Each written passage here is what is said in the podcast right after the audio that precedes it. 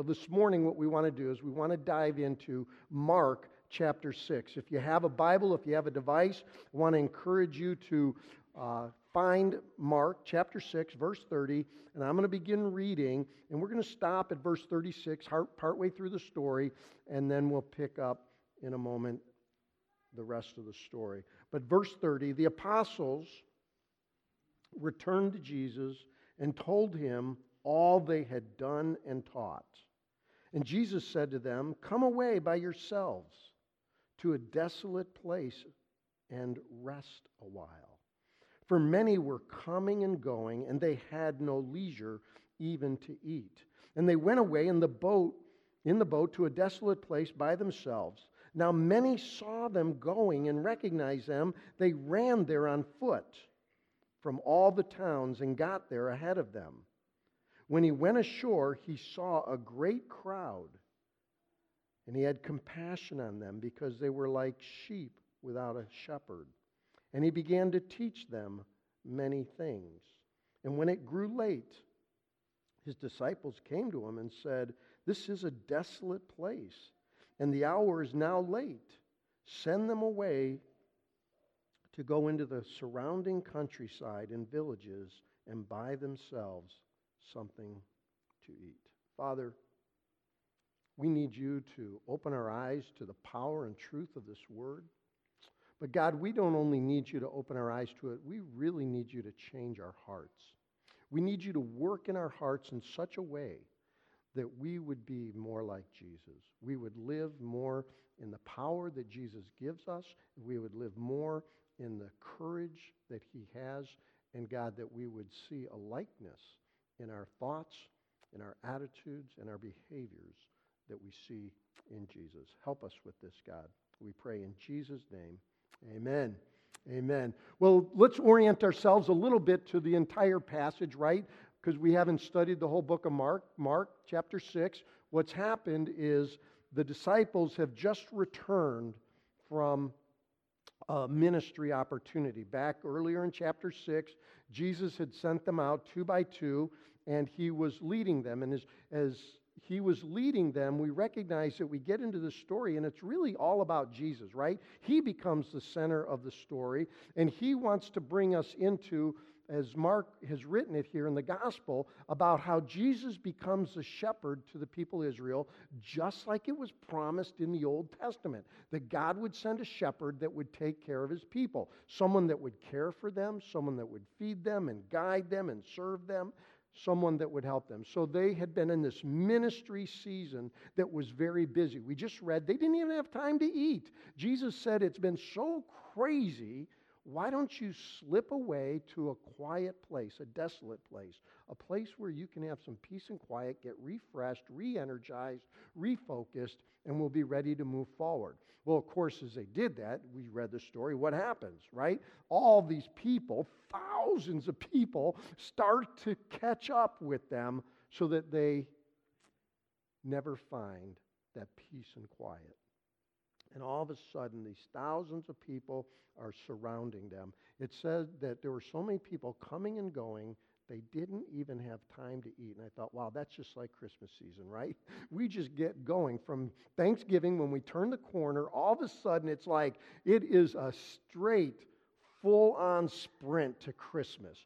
There's shopping, there's food, there's parties, there's connections with old friends, and all of it becomes crazy. And it's all in the midst of life that's already kind of busy and all these things going on. So, what I want to do this morning as we look at this, as we recognize that we right now are in a very busy season, first question is what does it even mean to keep Christ at the center? And the second question I want to answer is how do we keep Christ at the center? So here we are, we're in a series talking about what does it mean, and then we'll talk about how. So when I talk about what does it mean to keep Christ in the center, I want to give us two things. Here's the first one. As we think about keeping Christ at the center, it means that we need to yield to the Spirit. We need to yield to the Spirit, and then we also need to keep Jesus' priorities. Now, why do I say yielding to the Spirit? Because that's exactly what Jesus did. we recognize in Mark chapter 1, if we were to read the gospel, we'd see, and we'd see it in the other gospels, is that Jesus was baptizing people in the Spirit, right? That's what John said was going to happen. When John was baptizing Jesus, he also made the comment that when Jesus comes, right, when, when Jesus would do this, he is going to baptize people in the Spirit.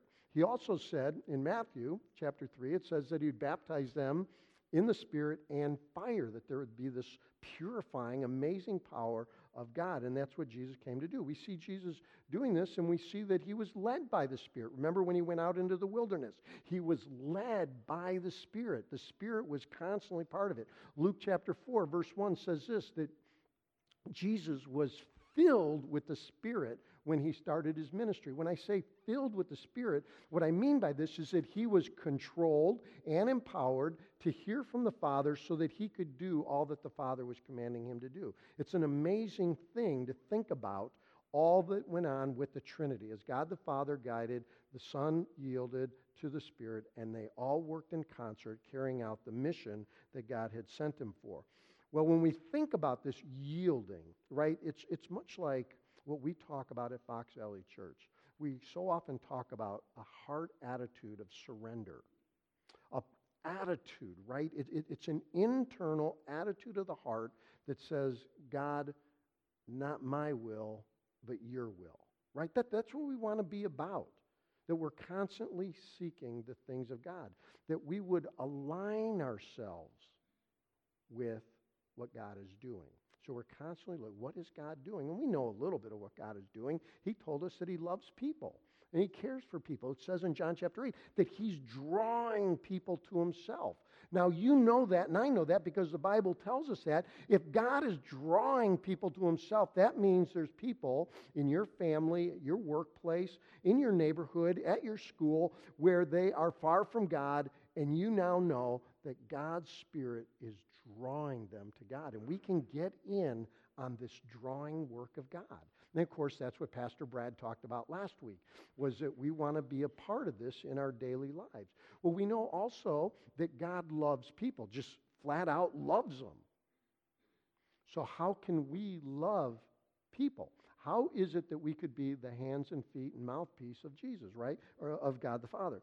So, we recognize that all these different things are going on with this, with the Spirit. So we want to yield to the Spirit as we look at this Christmas season that's so busy.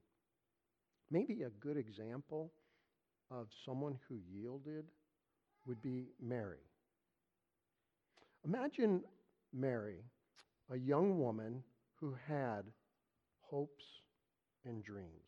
She was single, she was living in Nazareth, and she had hopes and dreams for her life just like you do. You and I, we live life with all kinds of hopes and dreams. And we pursue them, sometimes passionately, with a lot of energy, and we'll throw all our resources at all these hopes and dreams. Well, that was Mary. Until one day, an angel comes to her and announces that she's the one chosen by God the Father to carry this amazing miracle baby that would be God and man. One person. Like, this is crazy. But do you remember what Mary said? She said, Let it happen. Let it be just as you've said. That's a posture of surrender. It's a posture of saying, God, not my will, but your will be done. And so when we think about what is it to keep Christ at the center, it's keeping a heart attitude of yielding to the Spirit or a posture of surrender. Two ways to talk about essentially the same thing. Of course, drawing on the Spirit, the power of the Spirit is critical. Now, as we look at the second element that's talking about, right, keeping the priorities of Jesus, well, what are the priorities of Jesus? Well, we begin to see them in our passage today. We see them in verse 34. So let, let me focus on verse 34 just for a moment here. As we look at this, it says, He went Jesus went ashore and he saw this great crowd. Now, we know in a few moments when we read, we're going to see that there were thousands of people. It says 5,000 men, and many people would recognize that. They read that and they say, wait a minute, if they're just counting men, there's women out there, there's children, there's everything in between. And some people calculate there could have been 15, 20, 25,000 people that had come to listen to Jesus, to come and hear what he had to say, and to draw upon what he was doing. He was healing people and exorcising demons, and all these different things are uh, happening. So here he is. There's this great crowd, and look what it says. Here's our word He had compassion on them. Now, this word compassion isn't just like this surfacey feeling. It has the idea, at least in the ancient world, of coming from the bowels that's the way they talked about it, coming from the deepest part of your being. We would say it a little differently. We would say, in the deepest recesses of our heart, there's compassion. So it's not just a surfacey emotional feeling, it's deep within Jesus that he has compassion for these people. Now, why was he moved at such a deep level? For these people? Well, it tells us, because here's a because, right? You see this? Because they were like sheep without a shepherd.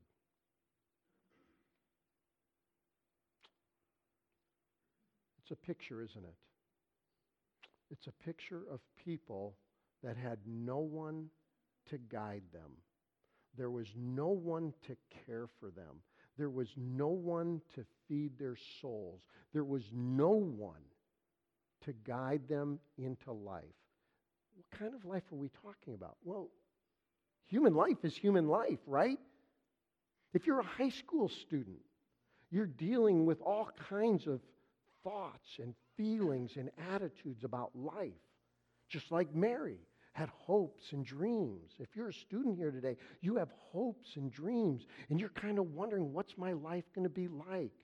Am I going to make it? And, and we live in a day when there's some, some elevation of fear and anxiety. And, and so you need someone to guide you, to give you direction, to speak honest truth into your life and tell you here's the way life works. If you're 20 years old and you're starting your career, you start to feel some of these same things. Do I have what it takes to make it? Am I going to be able to do all that others have done before me? Do I really have it? Will I get married? What will my life? What will my husband? What, I have children, right? All these questions. And what do you need? You need someone to say, here's how life needs to stay focused. Here's how you manage your soul. Here's how you get direction in life. Here's our, here are things that really matter. We all need this. We all need a shepherd. And Jesus is saying, I want to be that shepherd. You get into your 30s, you get into your 40s, and your career maybe doesn't shake out the way you thought. You don't make as much money as you maybe really dreamed of. Or maybe you make more than you ever thought. And maybe you, you have more responsibility than you could ever imagine. And you're like, can I keep doing this? Can I hold on to this, right? And life goes on. And Jesus is saying, that's the normal human condition. We have questions, we have thoughts, we have fears, we have anxieties, we wonder. Am I going to have enough if I'm in retirement? Am I going to be able to take my life and retire at the same level that I've lived in? Am I going to be living on the streets, etc., right? All these questions come up, and Jesus is saying that he has compassion on you and me. And so when we think about these things, the priority of Jesus is that we would have compassion on people. Look what it says that he did. He began to teach them many things. So, what did he teach them that day? He told them what really mattered in life. He taught them about how to yield to God the Father. He taught them how to walk through the seasons of life. He taught them how to deal with the brokenness and, and craziness that we live and find in life. That's what Jesus did. He constantly brought people there. As I told you the story about Henry and Walter, I didn't tell you who Henry is. Henry is Henry Nouwen. He's a famed author. He taught at Notre Dame, he taught at Yale, he taught at Harvard, and he struggled all of his life with same sex attraction. And he could never figure out a lot of different things. But that day, when he was 13, he learned about compassion the kind of compassion that comes deep within, moved by God providing it. Listen to what he wrote, and let me quote him. Compassion asks us, if you're a compassionate person, it asks us to go where it hurts. Compassion asks us to enter into the places of pain, to share in brokenness, fear, confusion, and anguish. Isn't that what God did? He sent His Son to enter into all the things that we experience in this world. Compassion challenges us to cry out with those in misery, to mourn with those who are lonely, to weep with those in tear. Compassion requires us to be weak with the weak, vulnerable with the vulnerable, and powerless with the powerless. Compassion means full immersion in the condition of being human. So, the priority of Jesus, when it says that he had compassion on people, we begin to see that we, during this busy Christmas season, need to pull back and keep the very priority of Jesus at the center. So here we are. We know that we are in a time, right now in the Christmas season, there's a lot of loneliness. Lots. People will talk about being at parties, they'll talk about all these activities, but there'll be some people that have no parties, they'll have no activities. Or maybe they've lost a loved one. Maybe they've lost a friend. Maybe this was the year that the spouse passed away and they're all alone and they feel this. The world is filled with this kind of loss and loneliness. Should I mention hurt?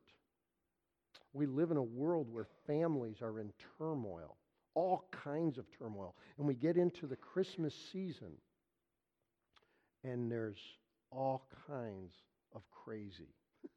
And it shows itself in lots of ways. And that's where Jesus is calling us to have compassion, to recognize that people are hurting, that people are dealing with a lot of different things. So when Jesus said that he was a shepherd for sheep, for people that had no leader, they had no guide, he wants to step in. And that's what God is calling us to do. When we say keep Christ at the center of relationships, is that we need to step in and be the hands and feet and mouthpiece of Jesus during Christmas.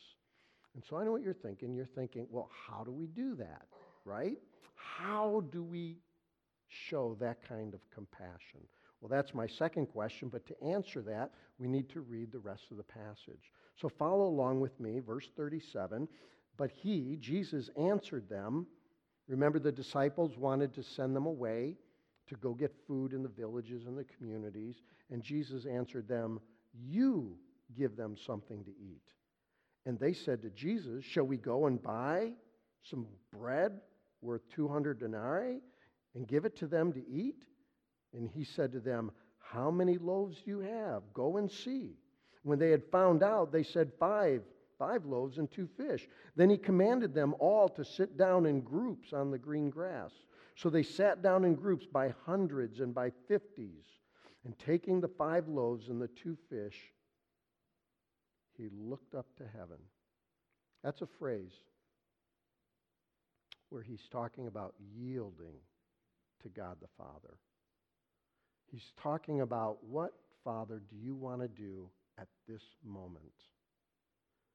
And as he discerned what God was going to do, he gave a blessing and broke the loaves and gave them to the disciples to set before the people.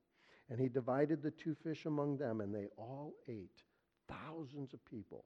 and they were all satisfied. Verse 43 And they took up 12 baskets full of broken pieces and of fish, and those who ate the loaves were 5,000 men. Immediately he made his disciples get into the boat and go before him to the other side, to Bethsaida, while he dismissed the crowd. And after he had taken leave of them, he went up on the mountain to pray. So, how do we keep Christ at the center of our relationships? How do we show people the compassion that we see in Jesus Christ? Remember that he wanted to show his disciples compassion. They had been out what? Ministering, serving, so that they didn't even have time to eat. And people were coming. He said, Go away, get some rest for your body. Go to a quiet place. So Jesus cares about the physical part of our lives. I want to bring you a little deeper into the story. Remember when Jesus said to go out, he sent them out two by two.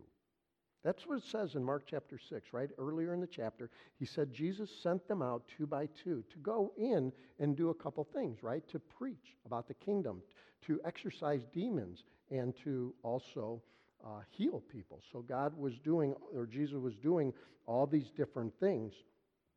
Can you imagine, just for a moment, go with me here. Can you imagine being paired up with Judas? You know, Judas, the one who betrayed Jesus, the one who turned against the leader. Can you imagine being paired up with him? and going village to village.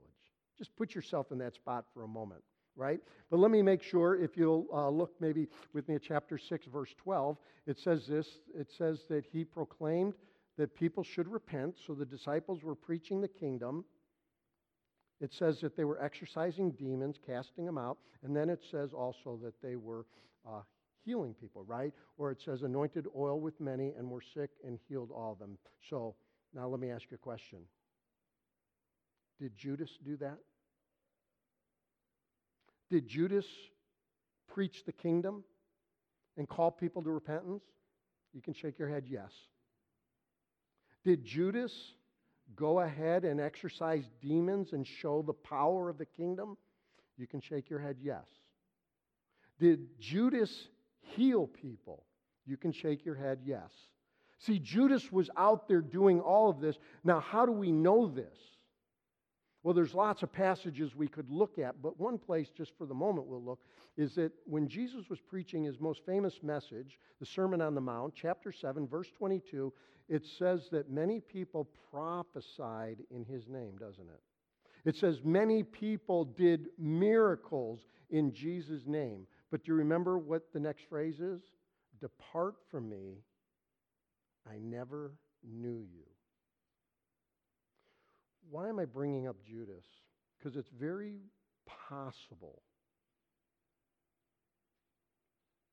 that during this Christmas season, we would live in the power of the flesh rather than in the power of God. That we would live doing what we want to do rather than yielding to the Spirit. You may see great things happen, but that's not what it's all about, is it? Remember, there's a story. I got it came to mind as I was thinking about this. So, so Jesus is out preaching, and this woman in this crowd, she shouts out, Blessed is the woman that bore you and nursed you. And Jesus, he just listens to this. He says, That's not what we should be rejoicing in. What's that? Rejoicing in great things that we do, that Mary did he says you should be rejoicing in that your name is written in heaven. You see how Jesus turns it to important things. And so as we look at these things this morning, we recognize that we've got to keep our priorities right. We've got to stay yielded to the Spirit, just like we've been talking about. So let me give you a few things about how do we keep Christ at the center at Christmas time in our relationships. Here's the first one we need to keep a heart of compassion. Don't take that for granted. I'm talking about compassion from the heart. Do you have compassion for people? Do you know you could be sitting next to someone that has lost a loved one this year? Do you know you could be sitting next to someone or coming on a Sunday morning and these people are struggling with anxiety or fear? Very real possibility. If you don't have compassion, like we just talked about, that Henry Nouwen was writing about, that compels us to enter into other people's lives, to enter into other people's experiences, to care about what's going on. You need to ask God for that. And you need to turn away from the surfacey kind of feelings that we so often walk in because we really don't have compassion for people. So, the Christmas season, as we get busier and busier, as the sprint increases, we need to seek compassion by yielding to the Spirit, keeping Jesus' priorities. God isn't asking you to minister to everybody, but He is asking you to minister to people because He cares about people. Let me hit a second one honoring others. Honoring others. This comes out of Romans chapter 12, verse 10. We need to put others first. Do you know what threatens honoring people? Pride. Thinking of ourselves first. Isn't that what pride is? It's an absorption, it's a focus on ourselves so that we can't honor people. It's a husband that says to his wife while she's trying to hold the whole Christmas thing together, says, I'm so proud of you. I'm amazed at all that you juggle and all that you do. It's a, a wife looking at her husband and honoring him and saying, I can't believe all that you do in this busy time. There's this mutual respect that gets stated publicly. It's a dad calling out his kid and saying, I love you. I'm amazed at all that you are doing. And in order to do that, we have to get our eyes off ourselves and look at other people and know that other people are struggling. They're going through hard things. You say, well, wait a minute, I'm going through hard things. This is where the Bible turns everything on its head and says, if you want to be ministered to, minister. And it starts with a heart of compassion, and it means honoring people. And it's, it's when you go to a Christmas party, or you, you go to a social event during Christmas, and, and we talk about ourselves, but if we're going to honor other people, we're going to be looking to what's going on in their lives. And that presses me into my third point. It's putting others' people, other interest ahead of your own. This comes out of Philippians chapter 2, verse 4. This idea that we need to keep our eyes off ourselves and look at how we can serve other people. If we want to keep Christ at the center during Christmas, we have to have this heart of compassion. We need to honor people. Just honor them. Build them up. Esteem them. And then we can serve them by doing, putting their interest ahead of our own. We all have things that we're after. There's all these things that we're trying to do. But it's pausing and saying, how can I help you accomplish what you want to accomplish? Many of us are familiar with the Make a Wish Foundation, right? Remember Make a Wish? It's for kids, like if one of them is sick, they get to go to the foundation and make a wish. And, and, and they can have pretty much all kinds of things. Some, I want to meet the President of the United States, and Make a Wish tries to accomplish these different things. I want to meet this baseball player, this football player, or I want this thing. Well, Mac, Mac Schulist, he was nine years old. He had a brain tumor, and the Make a Wish Foundation came to him and asked him, What do you want? What wish could we give you in this season of your life? And he says, I want a climbing wall. But I want a climbing wall for all my friends at Ellisville Elementary. See how radically other centered he was? Because he didn't even live to enjoy a climbing wall. It was all for his friends, 600 kids at Ellisville Elementary School would have a climbing, wall. That's what we're talking about at Christmas season being this other centered type of person that looks after the interest of others before your own.